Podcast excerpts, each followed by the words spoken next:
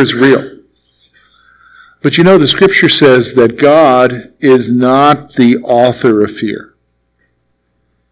And as you face fear, and as a believer you face fear, the reality is, is you don't have to because you have someone that you can go to. You have someone that you can rest in. You have someone that you can express yourself in the things that bother you and the things that are on your hearts.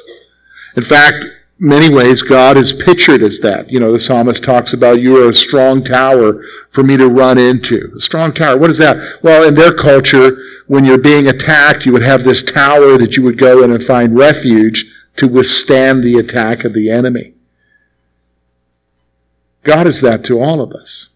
And especially when we think about what we're going to remember here in a moment, that Jesus died and paid a price for you. He redeemed you. He saved you. He allowed you to enter into a relationship with Him. And so I want to read a couple of passages of scripture to you. One is from, again, my favorite psalm, Psalm 37. I want you to listen to what the psalmist says at the very beginning of that psalm.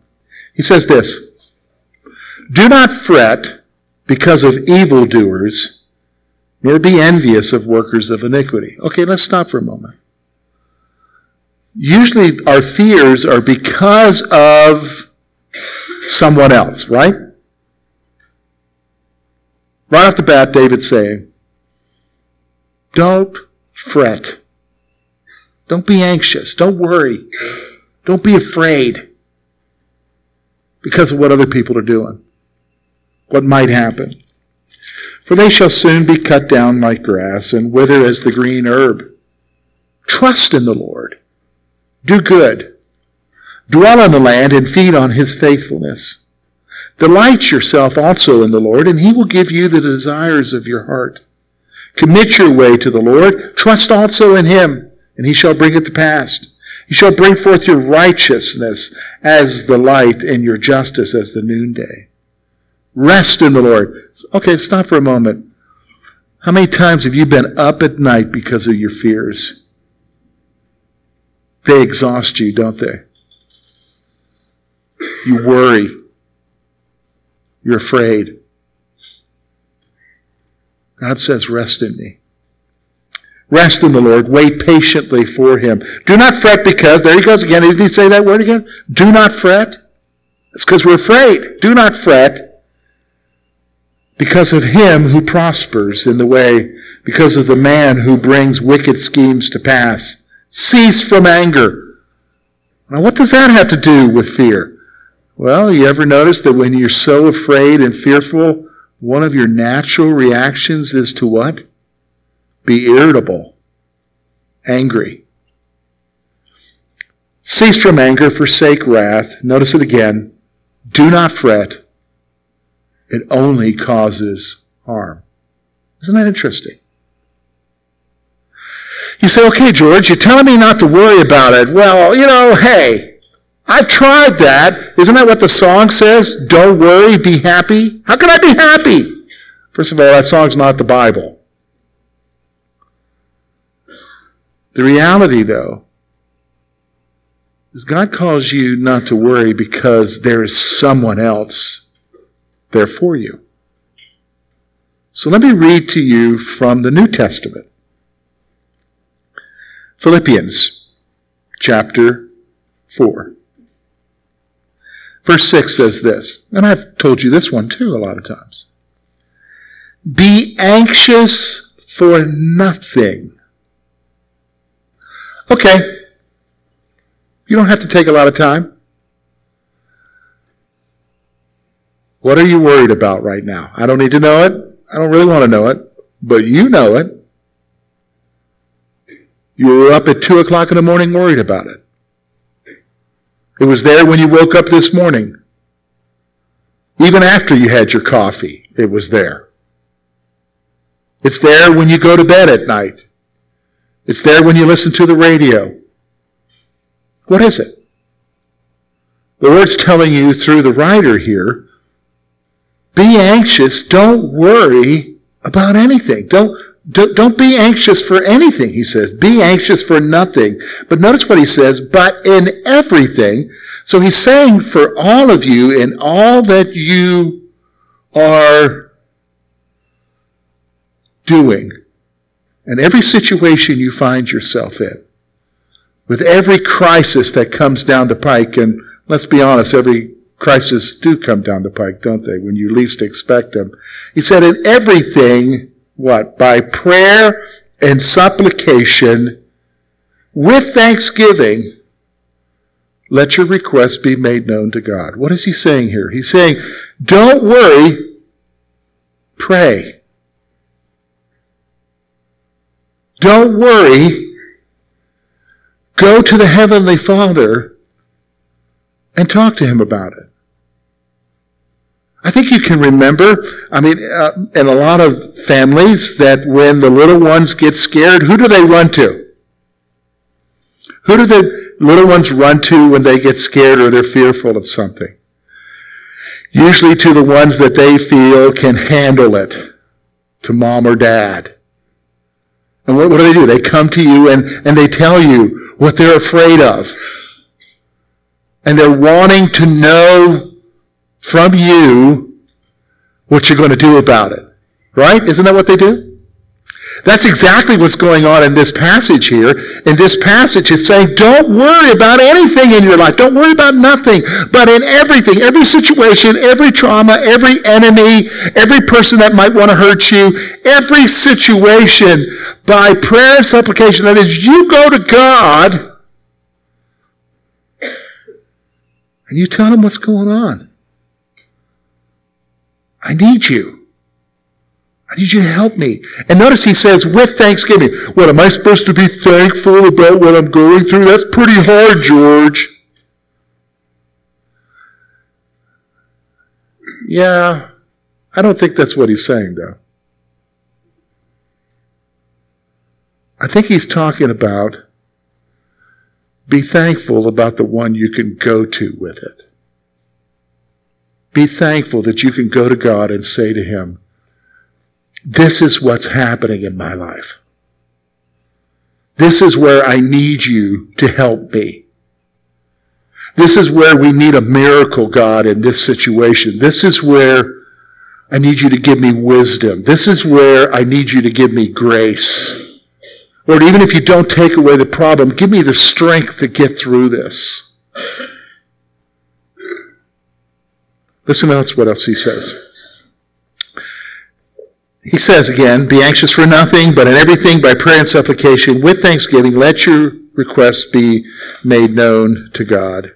And what? And the peace of God, which surpasses all understanding, will guard your hearts and minds in Christ Jesus. It's probably been a month ago. You know, on Thursday nights we have Refresh here. And I, I had some things that were going through my mind, some things that I was wrestling with the Lord about, some things I was frustrated about. I don't need to go into details about that. That's really not relevant, but what happened is relevant. So before I came to this refreshed time of study and prayer with the folks who gather here on Thursday nights, I was kind of, you know how you are, you, before you meet with somebody, you want to think in your mind what you're going to tell them. So I was kind of going through my mind, my complaint list about what I was going to tell God. You ever do that? When I pray, I'm going to tell him, this is going on, why isn't he doing this? And, you know, and that's what I was doing. That's how I operate. That's George, okay? So I was, in my mind, I was ranting what I was going to say to God. So I got here, led the study, we had our time of prayer. I sat back in that back corner, back there where Kenny is. And I said, okay, Lord, I'm here to pray. And before I could say anything, there was a peace that came over me. And I had a sense, don't bother. I already know and it's going to be okay. Isn't that what he says? Jesus said in the Sermon on the Mount that he has, he knows what you have need of even before you pray. The point is, is that you go to him. That you go to him. And I can say to you that yes, we have these fears and they are real. And folks, we're living in a world, I, I, have never seen a world like we're living in right now. I'm, I'm, th- I'm 52 years old. This is chaos we're living in. Do you, do you understand? And it's chaos around the world and, and, it's chaos in, in our lives and the stuff that we're facing and the difficulties and, and fears are real, are they not? Are fears, are fears real? Yeah, nobody's making these things up. These are not figments of our imagination. This is the stuff we're facing, right? And it sucks the life out of you. It sucks the joy right out of your life. But you have someone that you can go to. You have someone that you can cry out to. You have someone who will take you into his arms and he'll hear you. So don't be anxious. And the reason why you have that someone is because of Jesus. So I'm going to read you one other passage. Hebrews chapter 4. He says this Seeing then that we have a great high priest who has passed through the heavens, Jesus, the Son of God, let us hold fast our confession. For we do not have a high priest, that's talking about Jesus, who cannot sympathize with our weaknesses, but was in all points tempted as we are, yet without sin. So you have someone, Jesus, Jesus who experienced the life that you experienced. He was tempted in the same ways, but without sin. Jesus who suffered and died for you. But listen to what he says now, the writer of Hebrews, verse 16. This is awesome. Let us therefore come boldly to the throne of grace. We can march right in and talk to daddy. What do you mean, daddy? Well, when he says in Scripture, you can go to him and say, Abba, Father. Abba is the Greek word meaning daddy. Daddy is an intimate term, isn't it? We can come boldly to the throne of grace that we may obtain mercy and find grace to help in the time of need. It's all because of Jesus. Okay, so let's wrap this up. Where are we at here with this? All right, listen to me.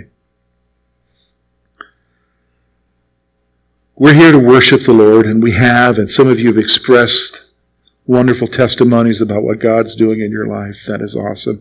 Some of you have those testimonies. You just, I don't talk in front of people. That's fine. We understand that too. But some of you are here and you are oppressed right now.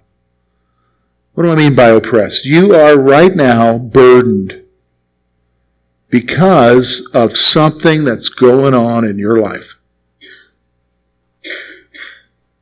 You're afraid. It's real. And you have walked over in your mind, kind of like barbecuing. You know what I'm saying? If you got something on a rotisserie on a barbecue, you just keep laying on that layer and layer of barbecue sauce.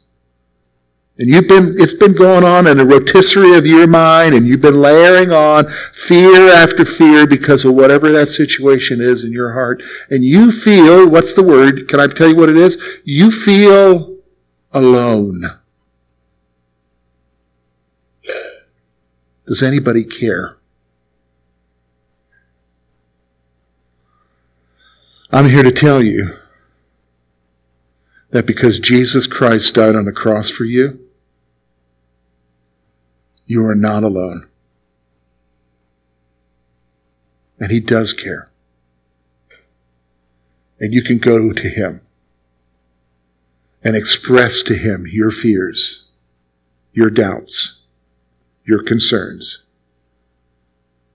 and the peace that surpasses all understanding will guard your hearts and your minds because Jesus died for you. Let me pray for you as we prepare to come to the table.